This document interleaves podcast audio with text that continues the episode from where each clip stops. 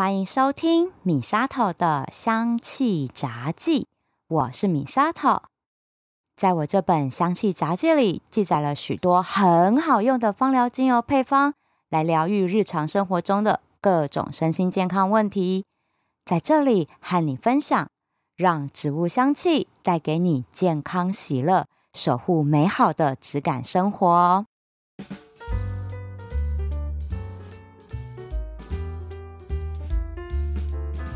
上礼拜分享啊，出国必备的芳疗精油配方，录完之后我才说，哇哦，我距离上一次感冒居然已经有四年了耶！就是二零一八年年底那次去日本感冒之后，我就再也没有感冒了，就没想到说了水就打了嘴，我就重感冒了。为什么说是重感冒呢？因为啦，我快筛了两次，而两次呢，快筛卡起来都是只有一条线是阴性，所以呢，不是新冠肺炎啊，真的好家在是普通感冒，不然我就真的很惊恐，我在潜伏期的时候到底传染给多少人？因为啦，我常常有一些讲课啊，还有演讲会的活动等等，就会成为防疫破口。那话又说回来哈，最近呢，温差变化大，大家也要注意自己的健康哦。尤其是啊，身体免疫力只要稍微差一点点，真的很容易被细菌病毒给趁虚而入，就跟我一样感冒了。所以真的要好好照顾自己的健康哦。那在休息养病的这个礼拜啊，我就看了康健杂志十月号的专题报道。他这个月的主题呢是个人化精准营养学，这个是医学博士杨定一博士的一个论点，我觉得还蛮不错的，因为他和我在学习芳疗的时候的一些概念是非常雷同的，所以今天呢，想要借由这一个专题报道的内容，来和大家分享我这几年学习芳疗和照顾家人健康的一个方式，怎么样来调配个人化的芳疗精油配方。来建立自己的精准方疗调制学。这个个人化精准营养学的理论是杨定一博士亲身去体验各种时下流行的饮食法，像是生酮饮食啊、一六八断食法、地中海饮食等等。每一个饮食法，杨博士都花了半年的时间去实际测试。这些饮食法对身体的影响，还有调理的效果，在这段实验的过程中，杨博士感受到，要打造自己的精准营养学有五个关键点。首先，第一个，让身体做自己的指南，告诉你该吃什么。不论是执行哪一种饮食法，都应该要留心身体给自己的一些回馈，来修正调整饮食计划。杨博士认为啊，不要让专家告诉你你该吃什么，把权力交还给身体。每个人在不同的人生阶段，身体需要的营养成分都不一样，也没有一套饮食法可以满足所有的需求。只有自己用心观察和实验，找到当下最适合的饮食方式，这才是正解。杨博士觉得啊，我们每一个人都应该要具备基础而且重要的饮食营养知识，在了解这些琳琅满目的饮食法背后运作的原理之后，我们才有能力去判断这个饮食法是真的对我们有帮助，还是只是噱头而已。第二点，给身体一点时间，才有机会脱胎换骨。其实啊，不管什么样的养生照顾法，都需要时间才能知道适不适合自己的体质，这有点像神农尝百草，把自己当白老鼠来做实验。我懂，我就是这样学芳疗的啊。遇到自己身体有什么状况，马上翻书看哪一支精油可以调理这个状况，然后调来用。这几年下来哦，我自己用了各种的芳疗配方，无形之中也把身体养健康的。所以我蛮认同哈，要给身体一点点时间去观察这些养生法和自己合不合。第三点，好转反应有的时候会让你觉得不好过，但方法知识正确了就不怕出错。杂志里啊有一段提问哈，问到杨博士说，开始尝试了某种饮食法之后，会出现什么样状况，就代表着不适合自己。那这个时候呢，要完全放弃，还是有什么方法可以来做调整？那杨博士就回答说，只要懂得基本的营养科学，也知道怎么进行、怎么着手，那饮食调整的重点就不应该放在是不是会不适应，或者是有什么症状这个事情上。如果这个饮食法对自己真的有帮助，那身体会透过好转反应来告诉你。例如把糖戒掉这件事情，在前面的阶段，那我那真的是非常难过的。那无论哪是用什么样温和的方式，都还是会有一段过渡期，会让身体来适应。所以不可能遇到一个问题或一个好转反应就马上放弃。这样，只要你的科学、你的论调是正确的，那就不用怕。给身体妥当的时间，让它一波一波的把好转反应给扫描过去就可以了。这一点呢，我持的是比较保守的看法吧。杨博士的举例哈，是本身要戒掉一些不好的饮食习惯，要撑过一段戒断反应嘛。像戒烟戒酒就是这样的状况。那戒掉糖类饮食哈，还有一些不健康的食物，也都会让身体出现一些不舒服的戒断反应。那这个反应熬过去了，就海阔天空了哈，这样子。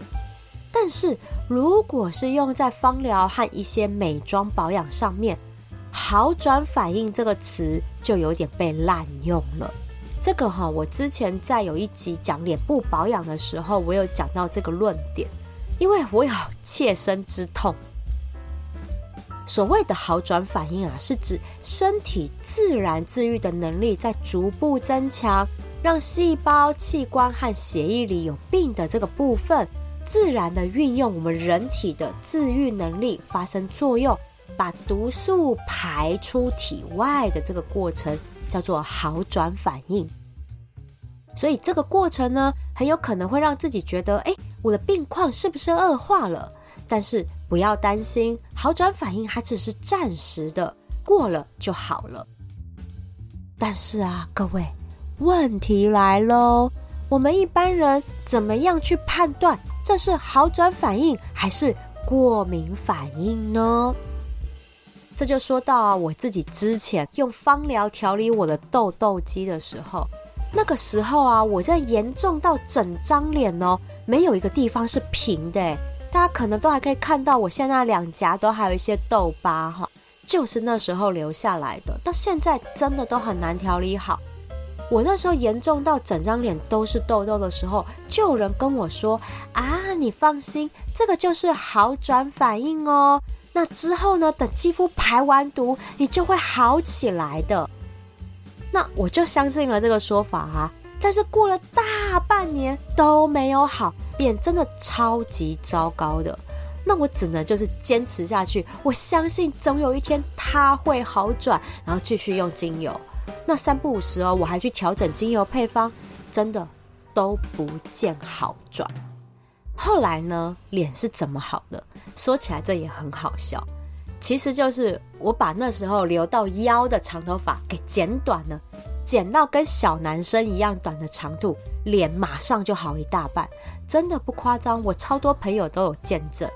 哎，我那时候呢就想说，我想要留长头发，因为短头发留久了，我想换个造型，要带点女人味嘛。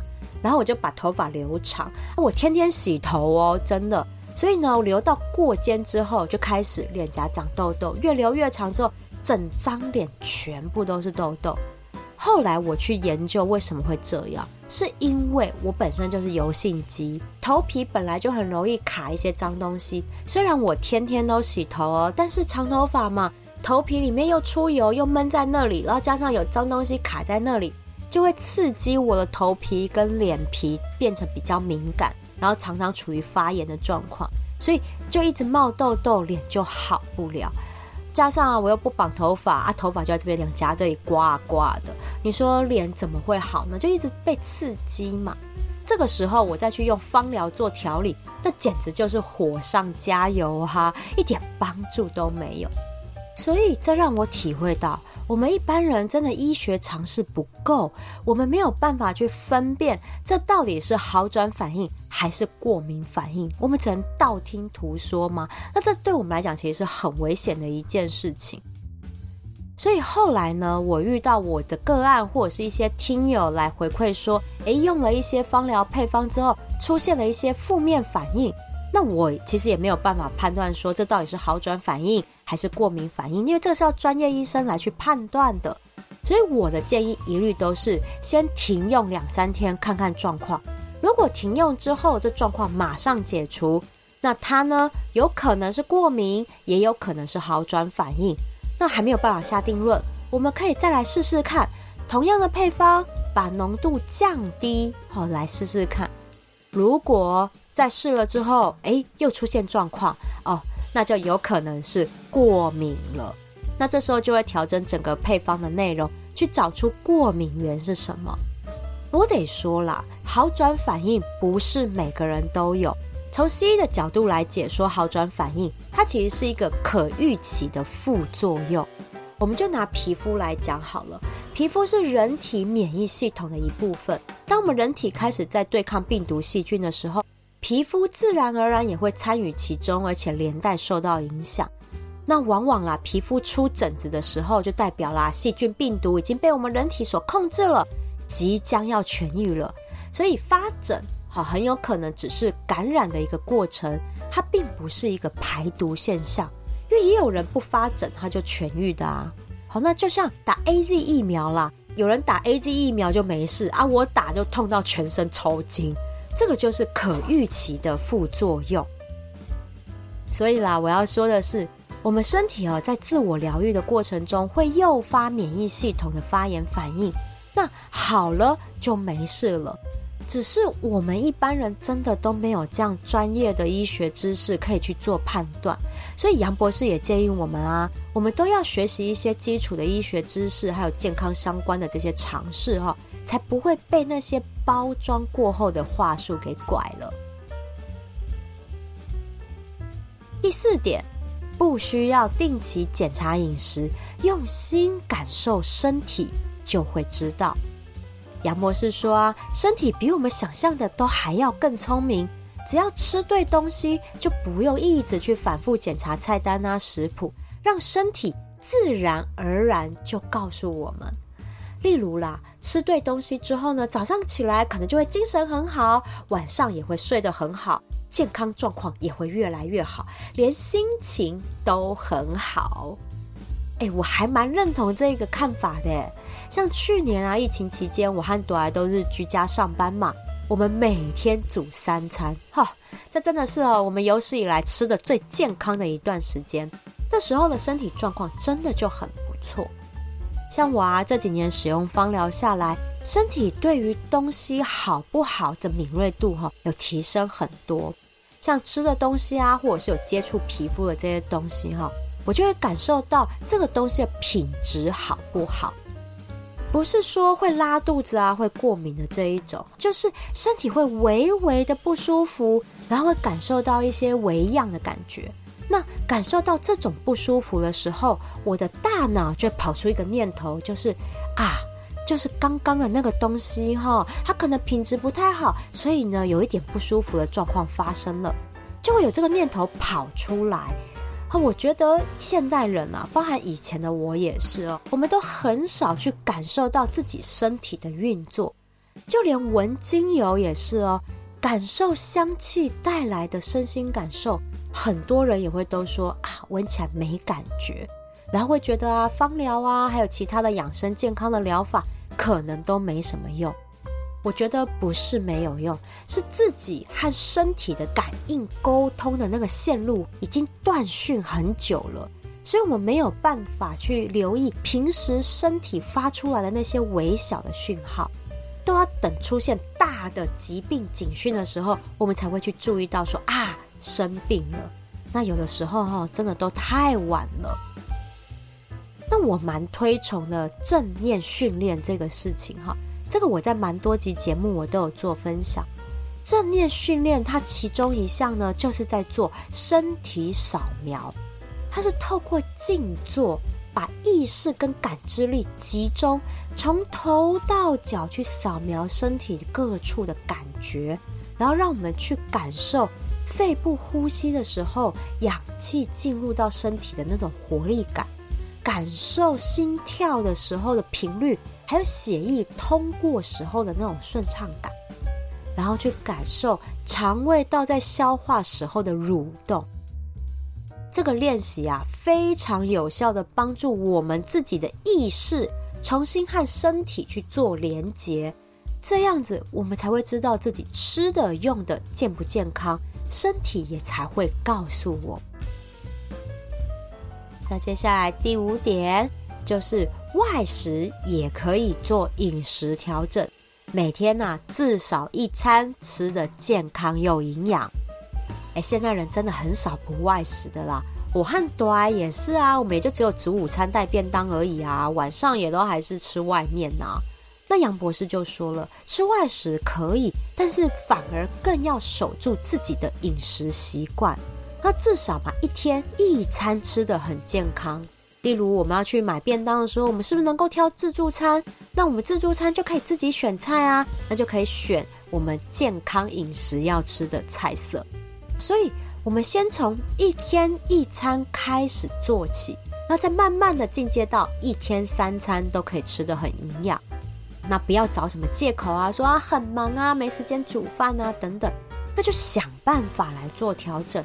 毕竟啦，健康是自己的，好，所以我还蛮认同这样的说法，诶，因为调整生活习惯这件事情是真的要逐步去调整，因为每个人有很多的坏习惯啊，像我也有，我就是爱吃咸酥鸡，爱吃炸物啊，哈，好，那当然了，不可能一口气就全部改掉，这太困难了，好，所以逐步做调整，我们朝着进步的方向前进嘛。好的开始就有成功的一半啦。那话再说回来，芳疗像蛮多没有接触过芳疗的人啊，第一次购买的精油哈，通常都会是买调配好的复方精油。原因是因为这些复方精油的品名哈很好懂，例如助眠放松、提振精神，好，这种一听就知道他在做什么的名字，那大家就会觉得哦，我需要这样的精油。那这些品牌的复方精油也都是精心调配过的，效果也都是由这么多的顾客去验证过，它是有效的，所以用起来真的是可以很安心。那我们就一步一步来学啊，可以先从这种符合大众需求的复方精油开始去感受精油带来的身心疗愈，那再慢慢的。进步到学习如何根据个人的身体需求，使用单方精油来调配专属的精油配方。所以啊，健康真的就是这样一步一步循序渐进，然后持之以恒的来学习跟做下去。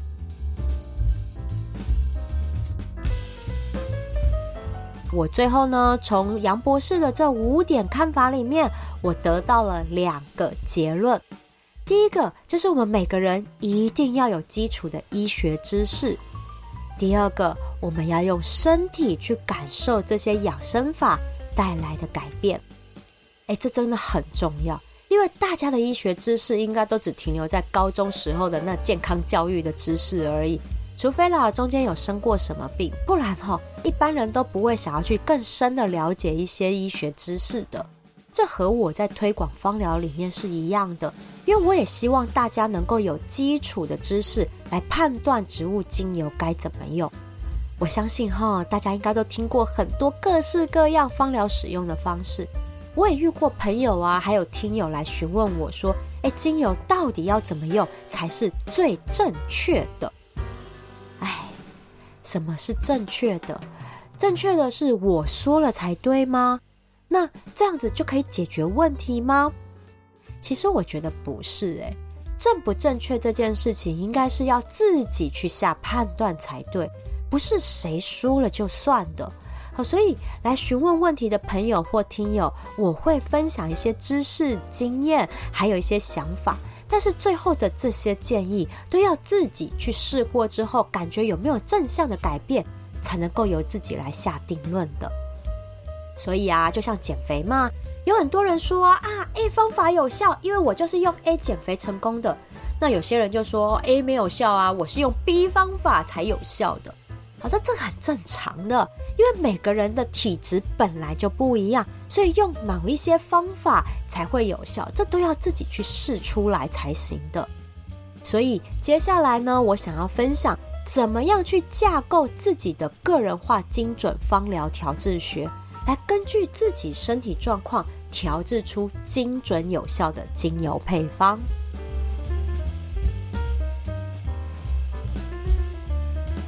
要建立个人化精准芳疗调制学，一定一定一定要有一本笔记本，纸本的也可以，数位的也可以。哎，别忘了我的节目为什么叫 Misato 的香气杂技？不就是因为我有一本笔记本记录了这些配方吗？后来啦，哈，我就改用了数位的。因为哈，用数位的我才有办法长期的去记录自己所有的身心健康，因为这个是要建健康资料库用的，所以我会建议啊，用一个自己方便记录和查找的方式来架构它。以前我是用纸本，但是纸本我要一直翻哈，有一点累。后来改用数位的方式来查找就很方便。那我自己呢是用 Evernote 这个 app，我所有的个案。都建立在这里面，只要打关键字搜寻哈，相关的配方通通都会跑出来，真的很方便。诶，我用免费版的就很好用了。那看看啦，大家是用哪一种方式方便？只要记得两点，这个健康资料库呢是要方便记录、方便查找，符合这两点就 OK 了。那建立个人化精准方疗调制学有三个步骤，第一个。要清楚记录自己的身体状况。在考方疗师证照的时候啊，哎，我们要交五十份个案报告，哎，那报告是有制式化格式的。好，那都要先问过个案啊，有没有什么样疾病史之类的。就像啦，我们去一家新诊所看病都要填履历表一样，这个记录是非常有必要的，因为我们自己要做健康资料库，这些疾病史也都要先写上去的。如果呢，你有健检报告，那更好，因为那有完整的数据收起来之后呢，我们才能够根据这些记录，根据这些数据，我们来去了解自己的身体状况。我自己啊，因为以前哈都是拿纸本的健检报告都乱丢，后来我就直接扫描到电脑里面做建档，哈，我真的觉得做起来非常的详细。那如果我们要调理某一个身体状况，我们要像医生问诊那样啊。仔细的去描述自己的身体状况，还有感觉。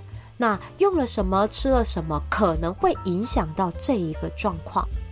好，我举个例子啊，假如呢，我长期就是睡不好，睡不好这三个字太过笼统了，我们就要详细的去写怎么样的睡不好。例如呢，是写说啊，我就是躺在床上很难入睡。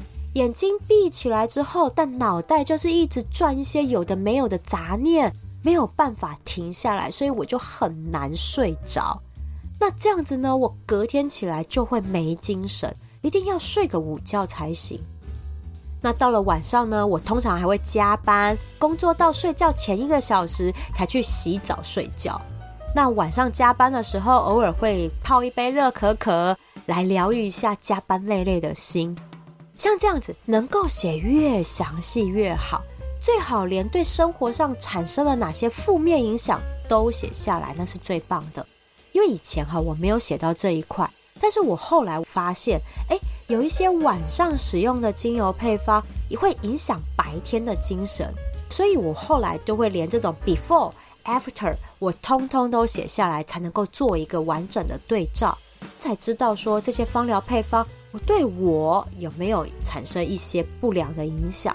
那这个部分我会建议一定要认真写下来。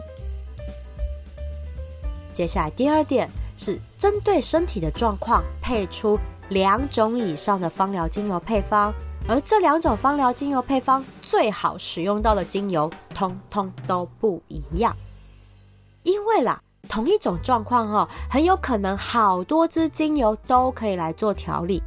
我们就拿失眠来举例子好了。失眠这个状况哦，能够用到的精油就很多了。来来来，有哪些哈？来，我跟大家分享。来，首先呢，就是真正薰衣草一定是可以的，还有呢，甜马玉兰这也一定是可以的。甜橙，甜橙也是助眠很好用的一支经典精油。还有呢，岩兰草，岩兰草也是。然后呢，永久花、快乐鼠尾草，这支是苦橙叶。好，这是都我在节目里面讲过的。最后，最后这一支，这个叫西伯利亚冷杉，是不是我之前也在节目里面常讲助眠专用的？你看，我光是这样列出来，就有八支精油对助眠有效了。我之前节目也光录这些就录了好多集。好，那你看这么多精油都可以调配出助眠效果，哪一些才是对自己真正有效的呢？这时候呢，就要抽丝剥茧，去查书，去翻找这些精油是疗愈哪方面的失眠了。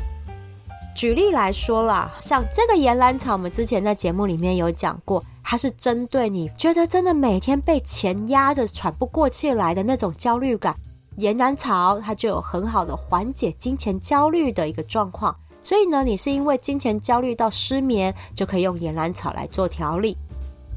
还有永久花，永久花是我之前在节目里面有分享过？遇到了重大的创伤，然后呢，哭到睡不着的时候，这种心痛的感觉，我们就可以用永久花来疗愈这种心痛到睡不着的时候。还有还有，这一个我们之前有分享过的西伯利亚冷杉。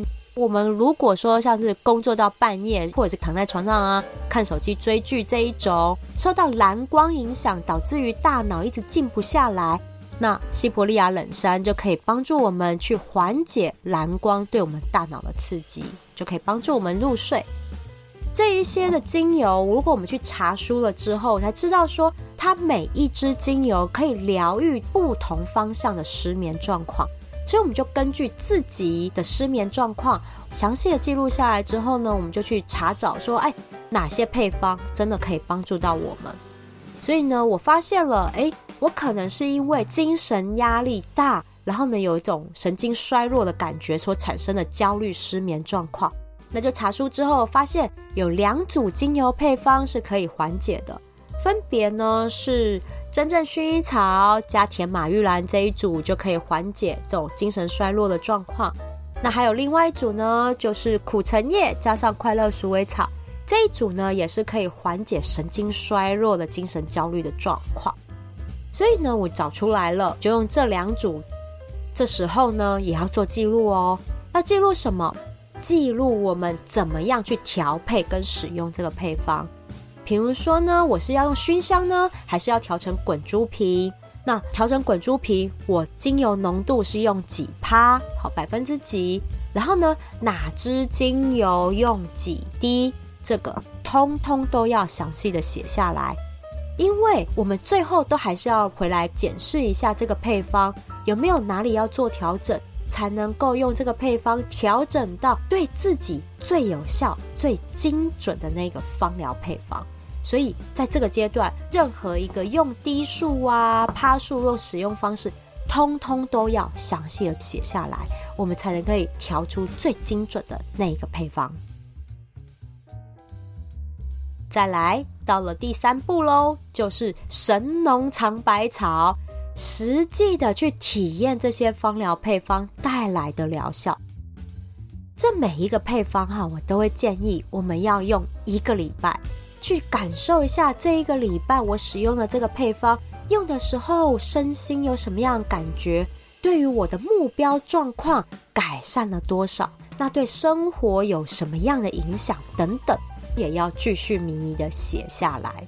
例如，我用真正薰衣草加甜马玉兰这一组的配方，我是晚上睡觉的时候调成滚珠瓶，做肩颈按摩的时候使用，然后顺便嗅吸一下香气。那我发现呢，用过之后很快就可以入睡，而且睡得很深，很少做梦。但是呢，早上起来的时候，我很容易人会昏昏的，爬不起来，或者那种醒不过来的感觉，让我早上的时候思考都会顿顿的。那一直要到中午午休过后睡个觉，我才有整个人醒过来的感觉。然后呢，改用了苦橙叶加快乐鼠尾草，另外这一组的配方之后，这一组我是睡前用熏香的方式，大概熏香半个小时哈，帮助入睡。那深度入睡的程度没有前一组好，会做梦，但是我隔天早上起来就会很有精神，不会像前面那一组一样爬不起来。那像这样子两组做比较，用身体去感受。我自己比较喜欢哪一组带来的效果？那像我，我就比较喜欢真正薰衣草和甜马玉兰这一组嘛。但是啊，它早上会让我起不来，所以我们就要回过头来去看我当初调的这个配方的比例、内容怎么样去做调整。例如，诶，我是用滚珠瓶，那我是不是改用熏香的方式呢？如果这些配方呢，我们都调整过后，诶，这个副作用还是在。那我们就换个方式，看看我们有没有办法早上用哪一个提振精神的精油配方，可以辅助改善这个状况。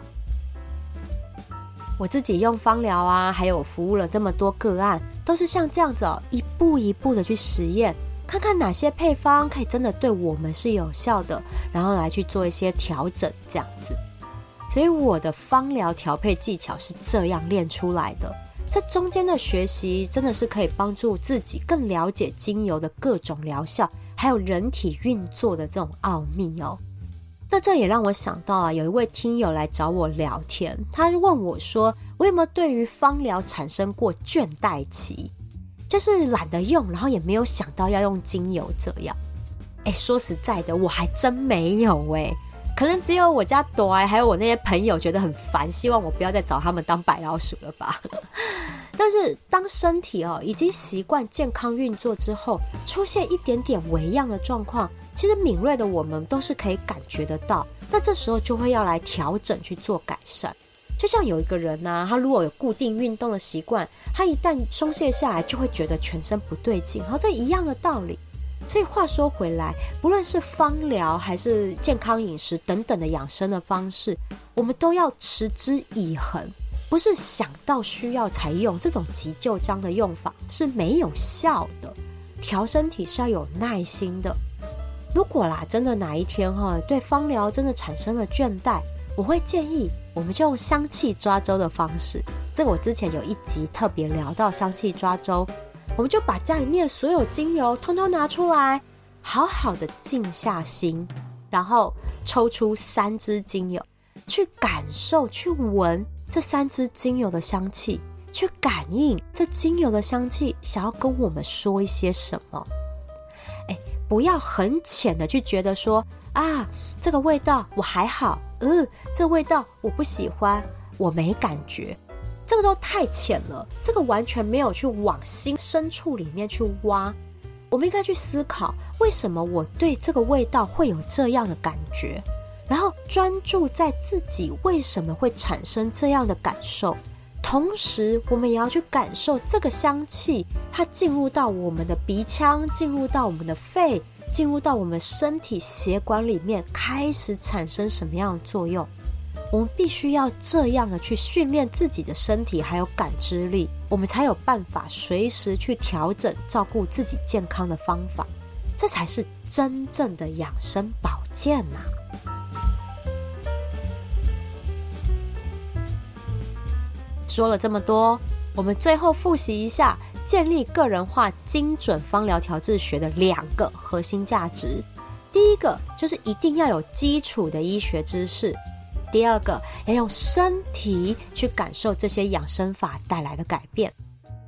那建立个人化精准芳疗调制学的健康资料库有三个步骤：第一个，清楚地记录身体的状况；第二个，根据身体状况调配出两种以上的芳疗精油配方，最好里面使用到的精油通通不一样；第三。